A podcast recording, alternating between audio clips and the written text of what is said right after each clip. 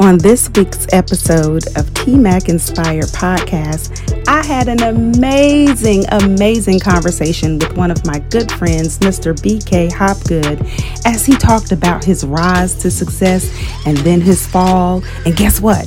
He rose to the top again. So don't take my word for it. Go ahead, listen for yourself.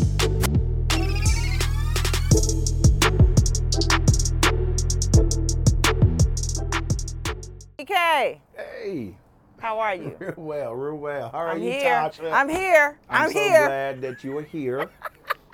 I'm so glad. Welcome to Oklahoma City. Absolutely. Yes, yes. And for those who are watching us, this is not the rooftop of a uh, fancy restaurant. This is the rooftop of your house. Yes. I wanted to, you know, exclamate that. I appreciate that. Okay. I appreciate that. So I don't know if you have one up on Keenan or not. I don't think I have one up on Keenan. Keenan has that elaborate estate, and it's nothing like land. Mine goes up, his goes out. So Yeah, but yeah. That's my brother. Absolutely, absolutely. So anyway, thank you, thank you again. So glad that you're here.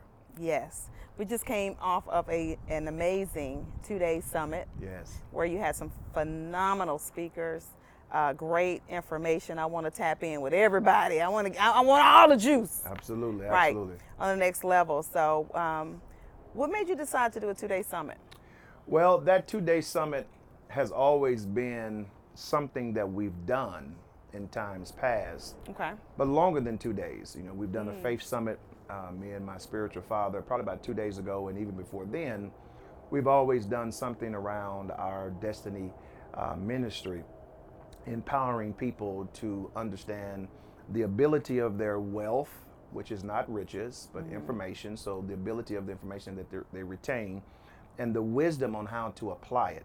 And so mm. now in 2022, coming out of the pandemic or post pandemic, we felt that it was right to get people ready in the first quarter to go into the year with wisdom and knowledge on how to win in this season. So, this two day mastermind that we just came out of uh, was designed to empower people for 2022. Okay.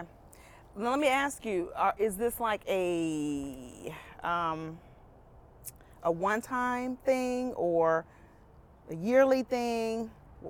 How are you going to do We, this? we plan to do it at least one, one, do one every two to three months. So we have another one that we're preparing to do, and we're going to drop that location real, real soon. But it's something that we want to take across the, uh, the United States to be able to touch people in their area and then show them how to master the, these particular areas in their life in 2022.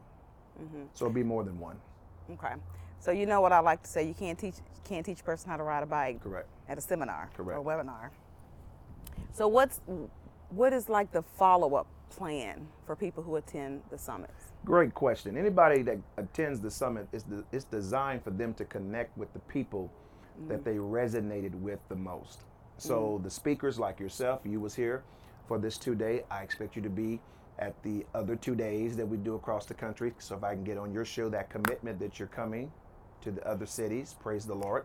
Um, and so, but it's designed for them to connect with the people that they've resonated the most. And mm-hmm. that connection is to go beyond the summit because you're correct. You're not going to learn everything in a two day situation. Mm-hmm. So we just mastermind or we reset it, your mind, in mm-hmm. order for you to mine, M I N I N G, or mining, or M I N. Uh, M I N E, I believe, uh, to mine. And when you mine, you're digging. Okay, so the more you dig, the more you tap into the potential. And so connecting with those individuals is the ultimate game plan. Whatever that continuity or continuation uh, that the speakers have, we want them to connect. Now I heard you um, reference your your spiritual father Yes. a lot, call him Pop, Pop, Yes. Pop. Um, how how did that relationship come about? That's a great question. So in 1999, I was searching for a new church home. I was still here in Oklahoma City, but I was burnt out on what the city offered spiritually. And I was a part of a prophetic movement, and I saw uh, Pastor Kenneth Davis a part of that movement, with him being an African American in a uh, predominantly uh, Caucasian um, um, circuit. I resonated, and then he was of the same denomination, so that even excited me more. So I reached out uh, and visit his church in Denton, Texas, and the rest was history. Um, a man of excellence, him and his wife, a man of their excellence, their spirit of, uh, of unity, and they had a, a very thriving church. And from that connection came mentorship, fathership, and a lot of my teaching and exhorting have come from him because when I met him, I was only 23, 24 years old. So you've always been in the church. All my life, I've been preaching since the age of three. Really? Yes. Interesting. Yes. I love the Lord. He heard my cry. He did not groan. Funny, funny. Oh my good, three years old. Three years old. So were you raised by your grandparents? No, my 'Cause that's mom. your mom. Yes. Yeah. Wow. Yeah. She came into what we call holiness Okay. when she was pregnant with me. Okay. So, pregnant with me, I come out, you know, being one of those, you know, Sanctified babies. you, you took the words out of my mouth. I got it. And so, and we call them also pew babies. So, been in church Yeah. all of my life. Okay. All Okay. of my life. So it makes sense. Yeah. So what do you say to people who, who say that uh, preachers shouldn't shouldn't um, have wealth and make all this money? And what do you say to people who say that? Well, a person that says that don't, don't really understand the Bible. Because the Bible talks about money more than anything else. Because money is definitely uh, the concept of your expansion. So when he said money answereth all things, he was specifying that every question that you might have, money has an answer because it's going to take substance in order to receive results. Okay? So anybody that frowns on money, uh, they really don't understand God. He, he's a God of wealth, He's a God of substance. Uh, the, the cattle on a thousand hills belongs to him. And so, you know, people take the, con- uh, the scripture out of context. The love of money is the root of all evil. Well, when you love something more than God, it's the root of all evil.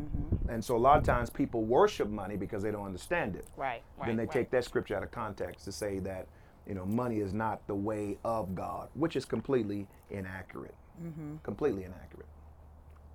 It is. I know that, but yes. There's a lot of people that think that if you are a Christian or Mm-hmm. if you are godly, you should not be wealthy. Yeah. I refuse to be poor. Now, the poor we will have with us always, but he became poor that I might become rich. Come on. So the blessings of the Lord make it rich, and it adds no sorrow. So if the if the blessings of the Lord make rich and adds no sorrow, why should I be poor? Poorness or uh, lack does not represent the sanctity of God. It's actually an insult to God, because He's a God of abundance. He said, "I come that you might have life, and that more abundantly." So the abundance of God's life is greater than your living. You don't live to exist, you live to create, produce, and be the replication of God in the earth realm. So, Right. yeah. So I didn't know this until the summit that you were um, that you came from. I'm I'm gonna say a wealthy family Middle based class. on Yeah, middle class, yes. based on you know what your father did. Can you talk a little bit about that? Well, my father was a businessman, Mm-hmm. entrepreneur, uh, didn't graduate high school. Mm. He dropped out his senior year and became a businessman and really matriculated, learned his craft, networked, uh, relationships out the wazoo during his time. So, with that being said, he owned several establishments. He had nightclubs, he had restaurants, he owned several hotels, um, and he was definitely vested in what he did. Um, and when he passed away, I was seven years old. You know, the things that I remember of him is going down to the hotels, visiting him, um, and he always had pocket full of money. He dressed well and uh, drive well, and he instilled in us at a very young age that he worked for us. And I said, I tell my children the same thing. Okay, and so, but he um, he established a legacy uh, by putting certain principles in us early that a lot of people would think, how did you gravitate to that? Well, it's innate in me. You know, you can be born with certain characteristic traits, that will allow you to have a head start. Because if your parents are entrepreneurs, something within you will have that same drive as they do. And so he was a great man. Great man. I believe that. I believe that my my grandparents on my well, both of my granddads were en- entrepreneurs. Okay. That's all I ever known of them, right? And when I became an entrepreneur, it was like it was so natural to me. You know, I didn't like struggle with mm-hmm. entrepreneurship. Mm-hmm. And a lot of people ask me, you know, how, how is it so easy to you? I, I believe what you believe. Yeah. I, I felt like it was innate. Yeah. So true. And then my mom, who's still alive, she's an entrepreneur. 30 plus year cosmetologist. Did you, know. know I was a cosmetologist? You, I heard you said in the summer. Yeah. Yeah.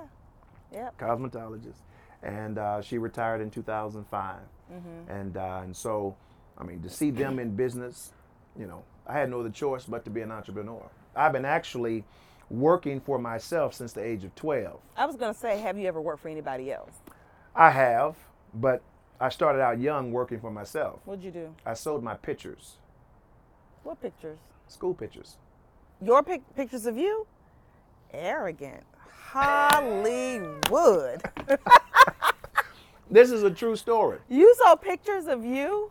My Like- mom, I never forget, my mom would not give me any money to go and buy candy.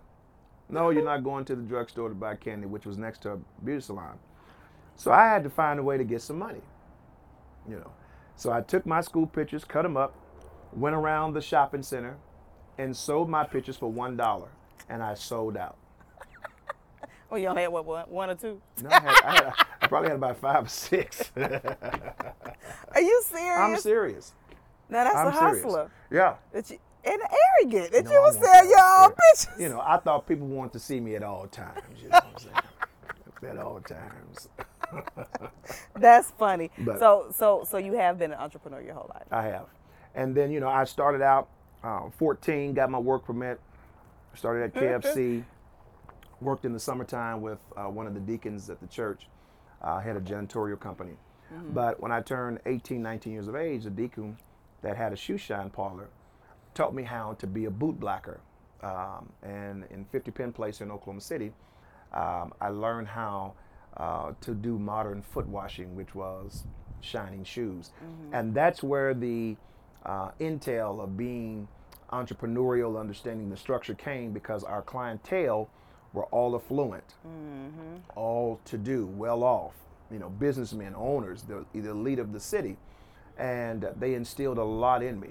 They shared a lot in me, uh, uh, poured a lot in me, and shared a lot with me to make sure that as a young man, as I was growing up, that I would have some the basic business principles of making things happen. So, 18 and 19 is where it all happened, and I haven't mm. looked back since. Mm. When were you most successful? That's a good question. So, what do you define success? I guess. What do you define success? Well, success to me is not matriculation of material possessions. Mm-hmm. Success to me is not uh, amounting a lot of money. Mm-hmm. Success to me is completing what you've started.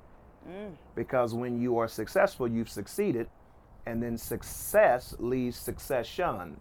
So, what I succeeded, it should be able to pass on. So, how many things have I completed? A lot. And I felt successful in many, many ways. Now, the, the amounting of things, my most success is when I got into real estate and finance. And that was really 1999 and 2000 when I dived into real estate um, hardcore. And learning that industry actually allowed me to amount in a lot of uh, financing, a lot of um, um, what we call material possessions. what about your darkest time? Oh my God. That's a good question.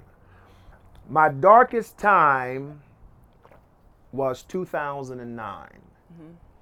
And what led to that was I became a lover of money mm. because money became my God. I was making a lot of money. I did not need God to the extent, even though I was still in ministry. I didn't depend on him to to provide because I was able to provide for myself. So when the market crashed in the housing market in 2008, that's when it started turning. Mm-hmm. So I'm now trying to maintain a lifestyle that was now gone. Mm. And I did not know how to digress, pull it back, to know that there's a roller coaster. What goes up gonna come down, and what goes uh, comes down got to go back up. So prepare for that. This is my first time walking into this level of of uh, financing, and so when this happened, um, I became unethical uh, in my business practices to maintain my lifestyle. I mean, my monthly expenditures were about seventy thousand a month for me just to live, because of the number of houses, the people that I was taking care of, and then my lifestyle. And I didn't know how to scale back from that seventy to possibly now just ten thousand dollars. So to become unethical in things, I did things not because I was trying to uh, achieve something. I did things to try to maintain. To maintain maintain. Ooh. to maintain. Because once you get a taste of something, sometimes it's difficult to let it go. So God, which I'm grateful, and I'll never change this story. I wouldn't even want it to be rewritten. He had to get my attention because I didn't know how to humble myself. He humbled me. Mm. Okay, so he knocked, as I would say, um, the the deck from underneath me, and allowed me to be face forward. So there was a big expose on me. Okay, you thought I would have killed somebody, murdered somebody, but it was financial, this expose. But it was also God getting my attention because whom He loves, He corrects. corrects. He chastises. Mm-hmm. And His chastisement was good for me. But at that moment, I wanted to give up. I wanted to throw in the towel. I told God to take me. Mm. If you don't take me, I'm going to take myself because I couldn't deal with this pressure. Mm. I was facing a second divorce. Wife, we were separated at the time. And this was 2009. Okay. Okay.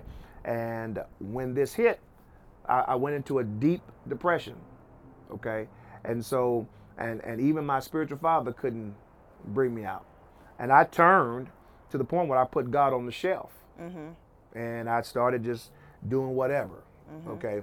But December 15th, 2010 was when my redemption started.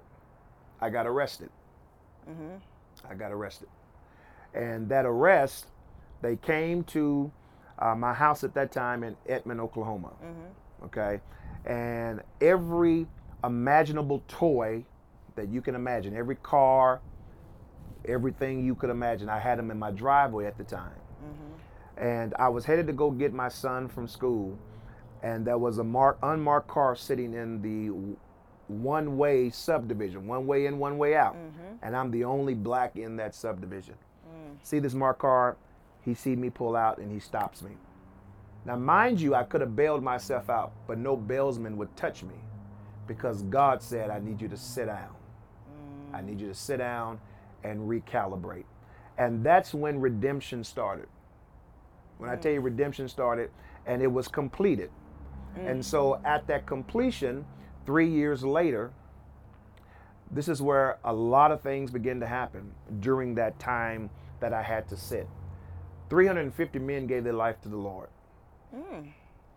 I wrote four books. Wow. So what I had time to do was to regurgitate, process, and position myself for the greatest comeback that one could ever have. Mm. Because I was off balance in the current situation based on what the market had done. And I asked God to, to, to, to help me, take me out. He took me out. He didn't kill me. He mm-hmm. just processed me. Mm-hmm. So that dark time, time actually became a time of healing. Mm-hmm. So it, it took what? Three years? Three and a half years. Three and a half years. When you came, when you came home, what was it like? I mean, if I could be honest with you, I was free even though I was physically contained. Mm-hmm. So coming home wasn't an adjustment because I was actually functioning in my capacity of purpose while I was away. I was having business meetings, ministering, teaching a class that was approved uh, by the bureau at that time, how to how to start a business, commercial real estate. Taught over 300 men. So at the end of the day, I wasn't um, lost without a purpose and coming out to say, "Oh, What am I gonna do? correct." Right. I was five years ahead of schedule when I came home. Oh wow. Five years ahead of schedule. So immediately after I came home, less than 90 days of coming home, I already bought my first gas station mm. with the strategies that I already knew. Mm-hmm. Okay, then we bought the second gas station, and we reinstituted the construction company. Mm. But the difference between uh, then and back when was money was not my god. So what changed? A mindset About money, about Yes, about money. I wasn't impressed with money anymore. Because once you have it, it don't impress you anymore. Mm-hmm. That's a valuable lesson to not be impressed by something that you're supposed to dominate and control. anyway. Anyway. Anyway, And I did not know how to do that. Mm-hmm. And so at the very beginning of doing it, money had my attention versus me having money's attention. Mm. And so I knew how to properly put money in its place. And that is to go to work for me. Mm. And I and I told all my partners, and even to this day, I'll give it all up if it mm-hmm. takes away my relationship with the Lord. Mm-hmm. If it takes my focus away of the main thing. I don't need it. Mm-hmm. Don't want it. So that's the difference. Because if you'd have met me, you know, 13, 14 years ago, you would not have liked me. No, I didn't say I like you now. Oh, okay. I mean, Who don't like me? No, just right. so fill in the blank. God is. My everything. Money is. An object. People are. That's a good one. People are interesting. Very interesting. Business is. A subsidy. Very good. Very good. What would you have? Last word for the people. Listen, in anything you can achieve it, number one, if you can believe, that belief must be centered in a hope and a desire and a destiny. That mm-hmm. destiny must have some concrete evidence that you have been destined to be great. And when you understand your destiny, you'll never allow dilemmas or setbacks or disappointments to hinder you from getting to your ultimate goal. Take every journey, journal it, that you might always have the victory. That's what I would leave people. There you have it. All right. Thank, Thank you. you. Thank you for coming to Oklahoma City. Hey, hey, hey, don't forget to follow me if you're not on all platforms at TMAC underscore inspire. All right, see you on the next episode. Bye.